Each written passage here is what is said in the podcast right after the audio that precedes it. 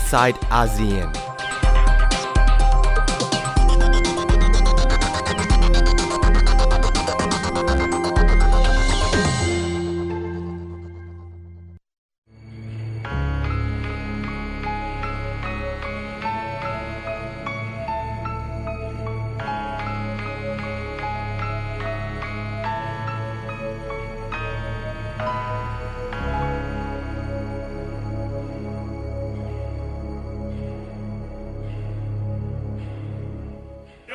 Sometimes you just feel tired, feel weak, and when you feel weak, you feel like you want to just give up, but you gotta search within you, try to find that inner strength, and just pull that shit out of you, and get that motivation to not give up, and not be a quitter, no matter how bad you want to just fall flat on your face. Till I collapse, I'm spilling these raps, long as you feel them, till the day that I drop, you'll never say that I'm not killing them, cause when I am not, then I'ma stop.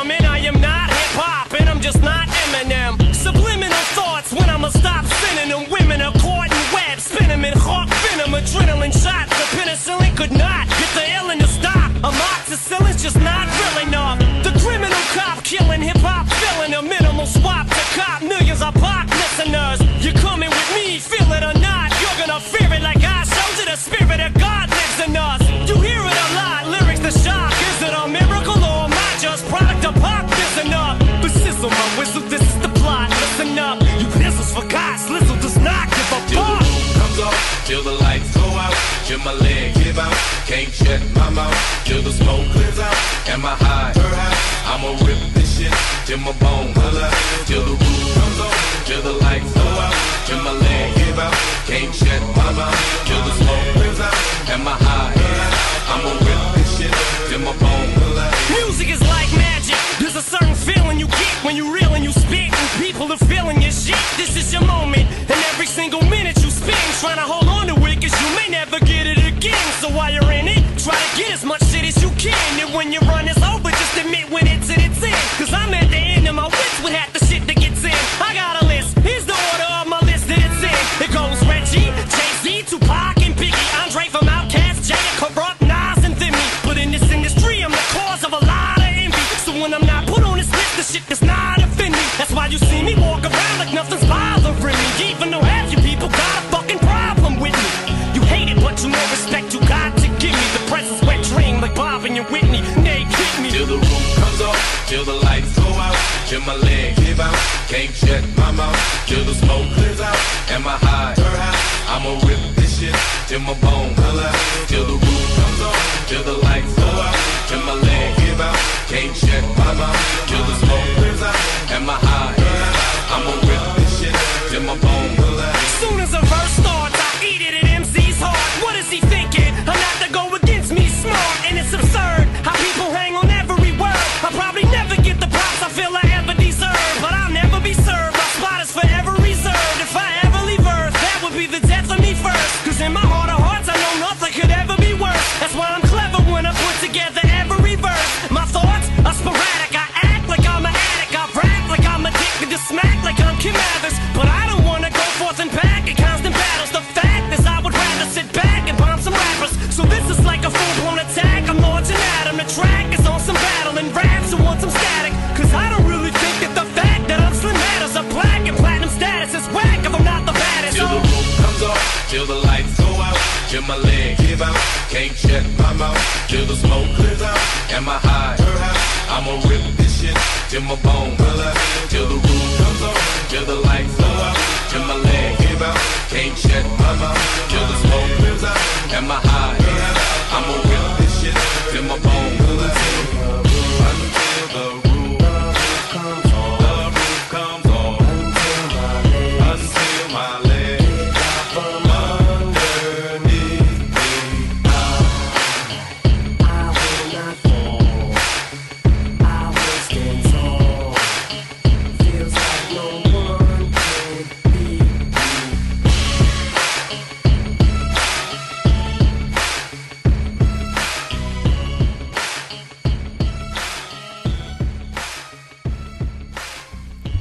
สวัสดีค่ะคุณผู้ฟังคะ Insight ASEAN กับดิฉันณัฐฐา โกมลวาทินวันนี้เริ่มต้นกันด้วยบทเพลง แนวอิเล็กทริกเลยนะคะ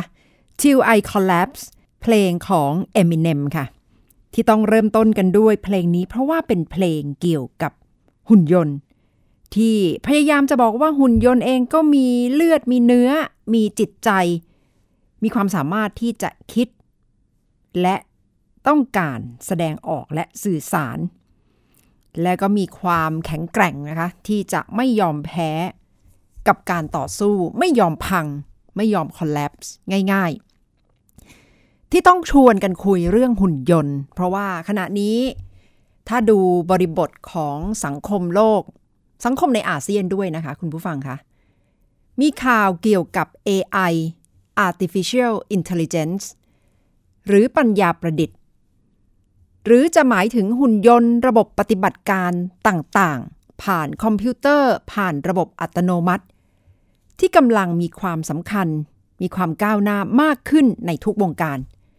และเริ่มมีข่าวคราวว่า AI เข้าไปแทนที่แรงงานมนุษย์มากขึ้นในหลายๆภาคส่วนค่ะไม่ว่าจะเป็นงานของภาคอุตสาหกรรมงานในโรงงานผู้ช่วยแพทย์งานที่ทำซ้ำๆกันไม่ได้แตกต่างกันมากในเรื่องของรายละเอียดจะได้เห็นหุ่นยนต์เข้าไปมีบทบาทมากยิ่งขึ้นอาจจะทำให้หลายๆท่านเริ่มตกใจวิตกกังวลว่าอ้าวแล้วมนุษย์จะสู้กับ AI ได้อย่างไรในแง่ของความสามารถแล้วจะยังมีที่ทางให้มนุษย์ทำงานต่อหรืออยู่รอดต่อไปในโลกอนาคตได้อย่างไรดิฉันคุยเรื่องนี้กับดร.สมเกียรติตั้งกิจวานิชในคิดยกกำลังสองนะคะที่พอจะเห็นแนวทางบางอย่างที่มนุษย์ยังจะสามารถปรับปรุงและพัฒนาเพื่ออยู่ร่วมกับ AI ค่ะต่อไปนี้มนุษย์จะถึงขั้นสู้ AI ไม่ได้ไหมคะอาจารย์ก็มีหลายเรื่องนะครับที่มนุษย์เริ่มสู้ AI หรือว่าปัญญาประดิษฐ์ซึ่งก็คือโปรแกรมคอมพิวเตอร์นะครับที่มีความเฉลียวฉลาดเหมือนกับมนุษย์หรือเก่งกว่ามนุษย์ด้วยซ้ำครับค่ะต้องมาดูกันก่อนว่า AI ที่ว่าเนี่ยคืออะไรนะคะคุณณฐาครับยกตัวอย่างรูปธรรมเลยนะครับเดี๋ยวนี้มีโปรแกรมคอมพิวเตอร์ซึ่งเก่งกว่าคนในหลายเรื่องแล้วนะครับอย่างเช่นคอมพิวเตอร์เล่นหมากล้อมชนะคนเราได้ยินกันมาพักหนึ่งนะครับแต่ที่น่าตกใจนะครับก็คือเพียงปีที่แล้วนั่นเองนะครับที่คอมพิวเตอร์เพิ่งชนะคนในการเล่นหมากล้อมแต่ว่าพอมาถึงปีนี้นะครับเมื่อเดือนที่แล้วนี่เองปรากฏว่าคอมพิวเตอร์ที่เล่นหมากล้อมเคยชนะคนแพ้โปรแกรมคอมพิวเตอร์อีกตัวหนึ่งซึ่งเก่งกว่าชนะกัน100 เกมต่อ 0ไปเรียบร้อยแล้วครับโดยโปรแกรมคอมพิวเตอร์ตัวหลังนี้เรียนรู้ด้วยตัวเองล้วนๆเลยไม่เกี่ยวข้องกับเกมที่คนเคยเล่นมาเลยนะครับเช่นเดียวกันครับการขับรถยนต์ได้ด้วยตัวเองนั้นเมื่อประมาณ15ปีที่แล้วนะครับเคยมีการแข่งขันรถยนต์นะครับขับด้วยตัวเองในทะเลทรายปรากฏว่าวิ่งกันได้เพียง12กิโลเมตรรถก็คว่ำเรียบร้อยแล้ว1ปีถัดจากนั้นนะครับปรากฏว่ารถยนต์วิ่งกันได้240กิโลเมตรเข้าเส้นชัยกันอย่างสบายๆขับได้ด้วยตัวเองในทะเลทรายและเมื่อไม่กี่วันที่ผ่านมานี่เองครับมีข่าวว่าเกิดรถยนต์ที่ขับได้ด้วยตัวเองในเมืองอย่างที่แสดงในภาพนี้นะครับซึ่งในเมืองขับยากกว่าในทะเลทรายขับยากกว่าบนไฮเวย์เพราะว่ามีรถยนต์คันอื่นมีคนเดินไปเดินมาต่างๆเหล่านี้เป็นต้นแต่สิ่งต่างๆเหล่านี้เกิดการปฏิวัติเทคโนโลยีที่ทำให้คอมพิวเตอร์หรือว่า AI เก่งขึ้นอย่างรวดเร็วแล้วจะมาทดแทนคนว่ากันว่าแต่ละประเทศนะครับอาจจะมีแรงงานที่ถูก AI ทดแทน 40-50% เลยนะครับแต่พูดถึงพัฒนาการของ AI ก็ได้เห็นการแทนที่ในหลายๆวงการด้วยนะคะอาจารย์ใช่ครับถ้ามาดูในโรงงานนะครับแต่เดิมโรงงานอุตสาหกรรมนะครับเราได้ยินกันก็จะเป็นโรงงานที่มีคนไปทำงานนะครับในสายการผลิตซึ่งมีการใช้เครื่องจักรนิดหน่อยแต่ใช้คนเป็นหลักหลังจากนั้นไม่นานและเข้าถึงช่วงนี้แหละครับเป็นช่วงที่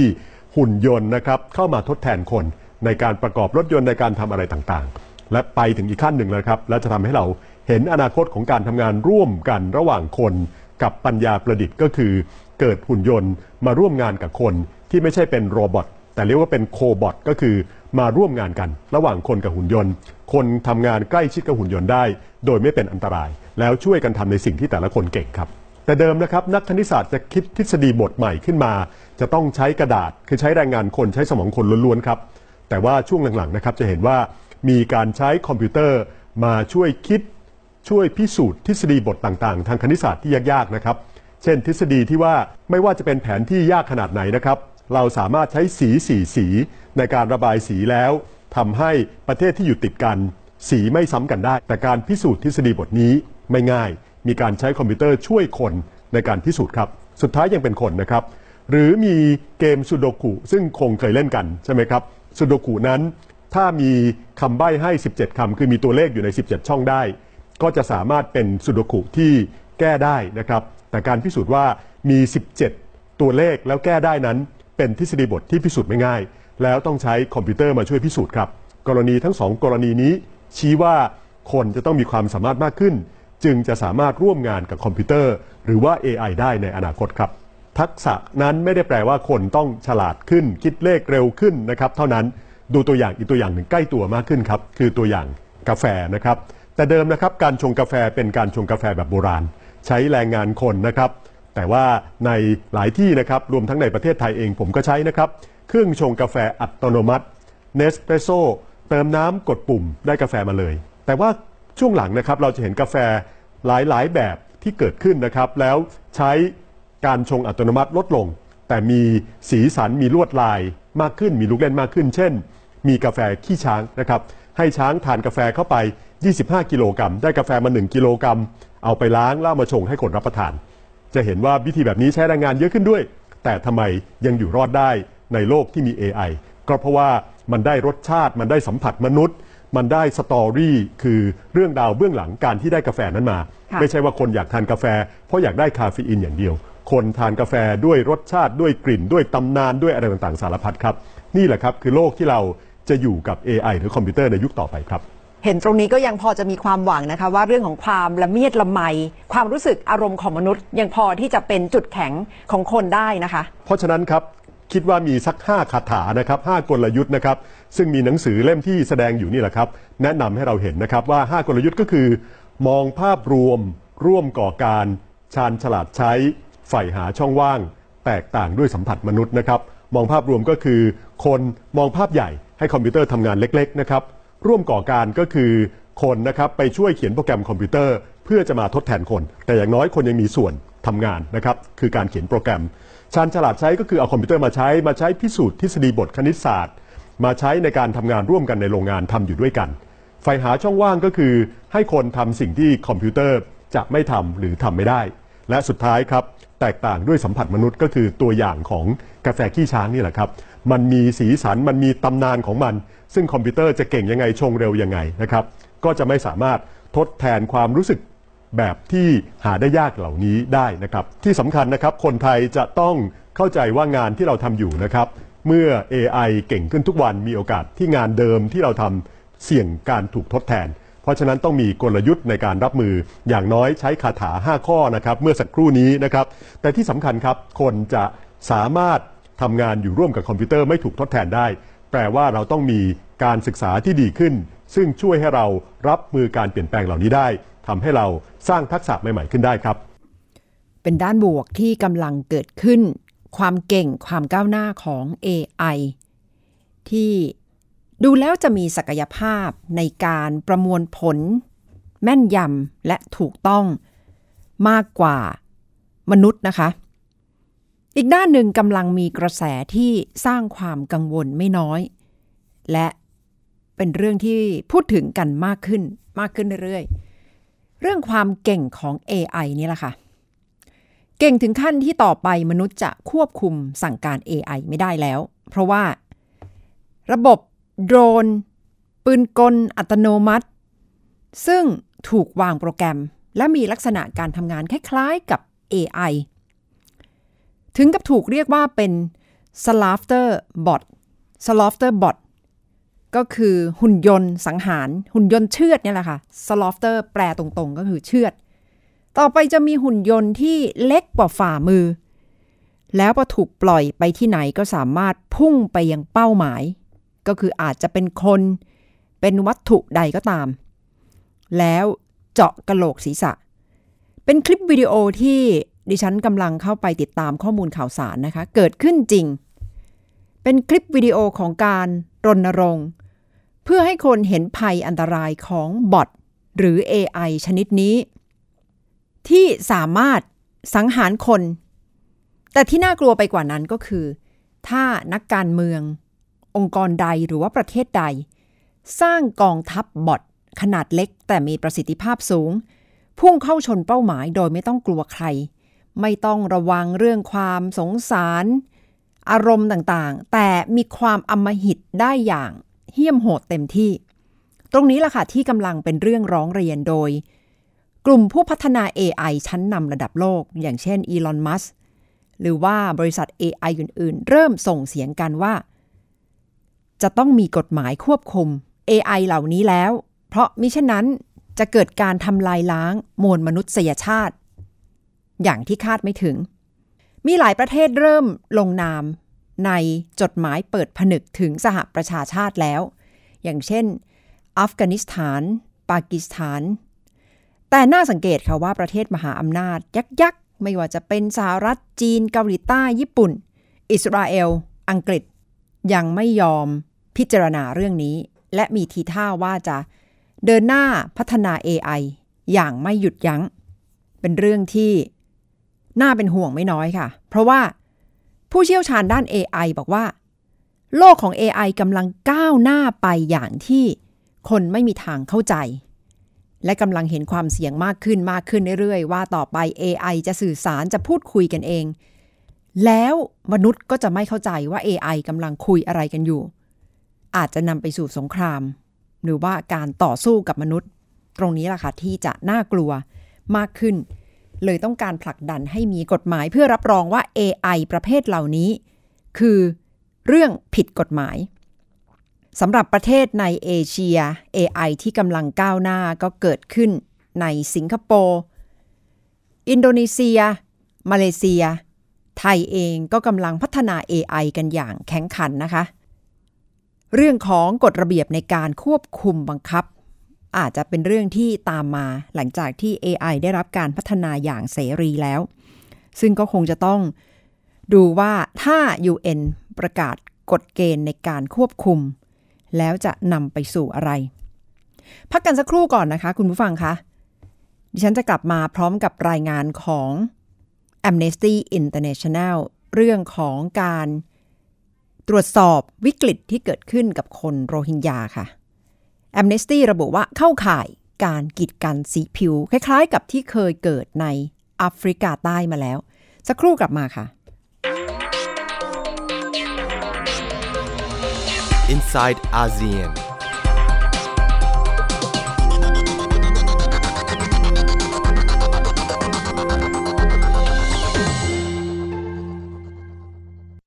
ความรู้คือสิ่งจำเป็นสำหรับชีวิตคุณศูนย์การเรียนรู้สื่อสาธารณะแห่งแรกของประเทศไทยรวมองค์ความรู้แบบครบวงจรทั้งในและต่างประเทศสัมผัสวิวัฒนาการด้านสื่อจากอดีตจนถึงปัจจุบันในพิพิธภัณฑ์สื่อสาธารณะค้นคว้าศึกษาข้อมูลด้านต่างๆทั้งรูปแบบภาพและเสียงในห้องสมุดสื่อสาธารณะ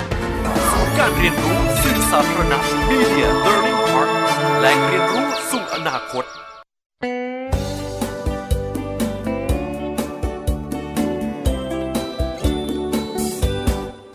บอกเล่าข่าวสารที่เป็นประโยชน์เกษตรกรไทยรู้เท่าทันตั้งรับปรับตัวกับความเป็นไปวิถีชีวิตไทยติดตามรับฟังรายการเกษตรบ้านเราทุกวันพุธและพฤหัสบดีเวลา 16:30 น.ทาง www.thaipbsradio.com คงทางอาหารทั้งในและนอกประเทศพัฒนาไม่มีขอบเขตฝีมือเกษตรบ้านเรานี่คือเกษตรบ้านเรา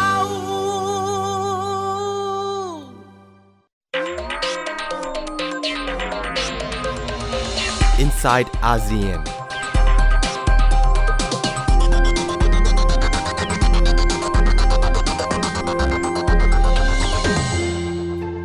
ติดตามช่วงที่2ของ Insight ASEAN ดิฉันณัฐฐา โกมลวาทินอยู่กับคุณผู้ฟังนะคะ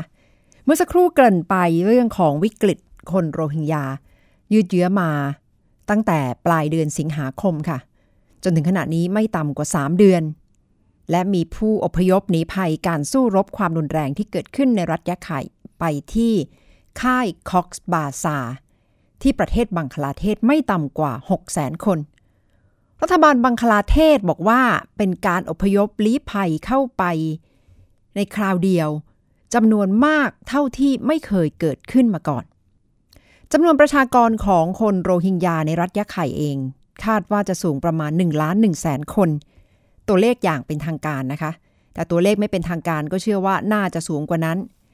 ถ้าหลบหนีออกไปได้ประมาณ 600,000 คนแล้วอีกกว่า 600,000 คนจะไปอยู่ที่ไหนหรือเป็นตายร้ายดีอย่างไรเสียชีวิตพลัดที่อยู่อาศัยหรือว่ากำลังพยายามเอาตัวรอดอย่างไร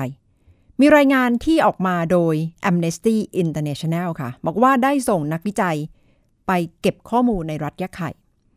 ในช่วงเวลา2ปีแล้วก็พอที่จะบอกได้ว่าปัญหาที่เกิดขึ้นเกี่ยวกับคนโรฮิงญาคือปัญหาของการกีดกันเชื้อชาติสีผิวคล้ายๆกับยุค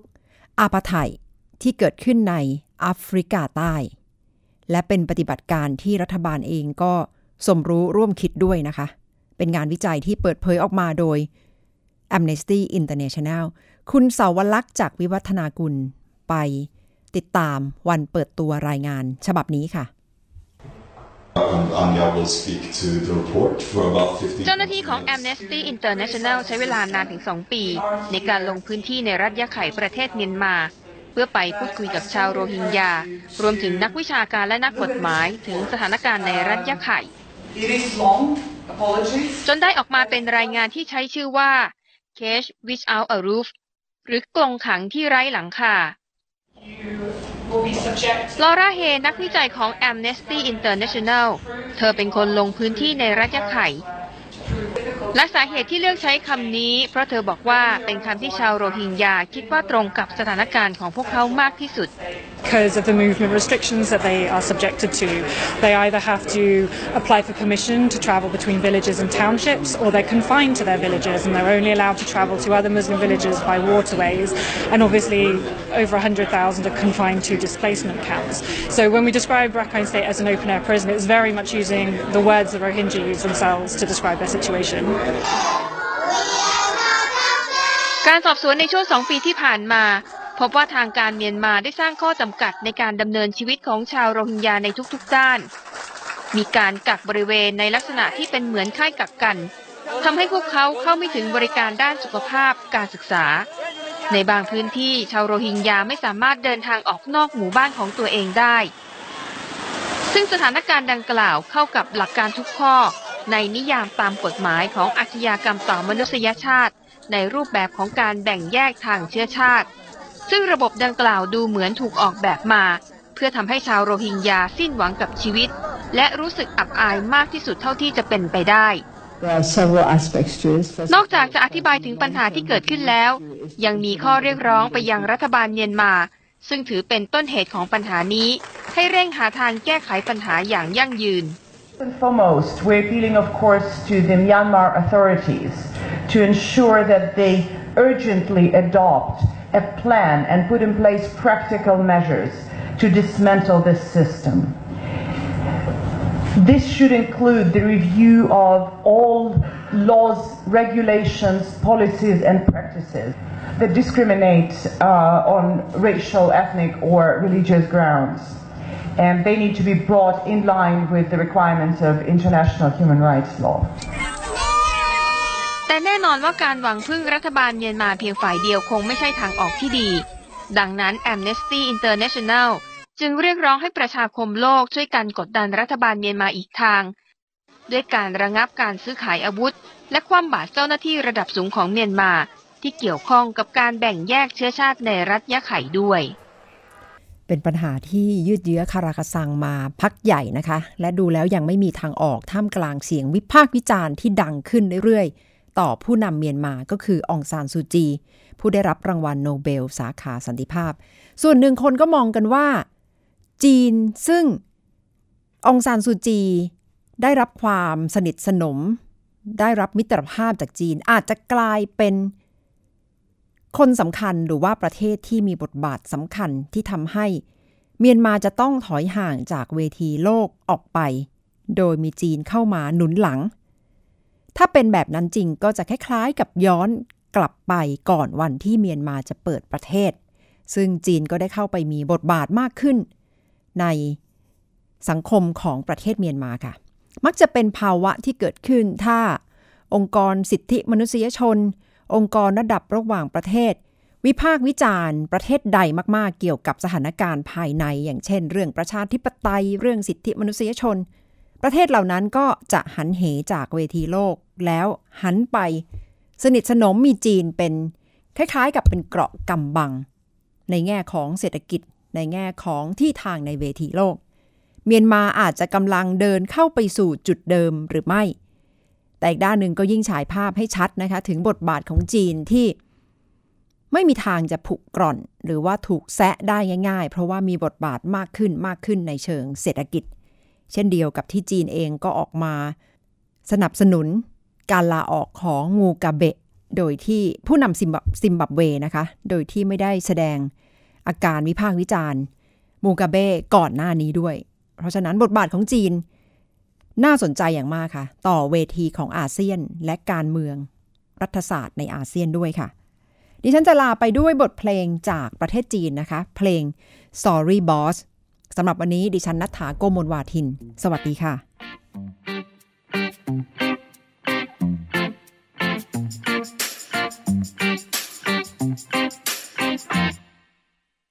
什么时候我开始没有梦想什么时候不看小叮当什么时候不信潮流会飞翔鼓起勇气只敢 trust 蟑螂好像回到青涩的时光有 Michael Jackson 陪我翘课逃亡好像回到年少无知的轻狂随手就能摘下星星和月亮让我疯狂让我一次嚣张让我脱光那黑压压的西装让我呐喊什么我都不管毅然决然要跑到南极晒太阳对不起老板我不想上班对不起亲爱的爹娘我要把钱统统花光对不起老板我不想上班对不起别再找我麻烦我只想要吊吊郎当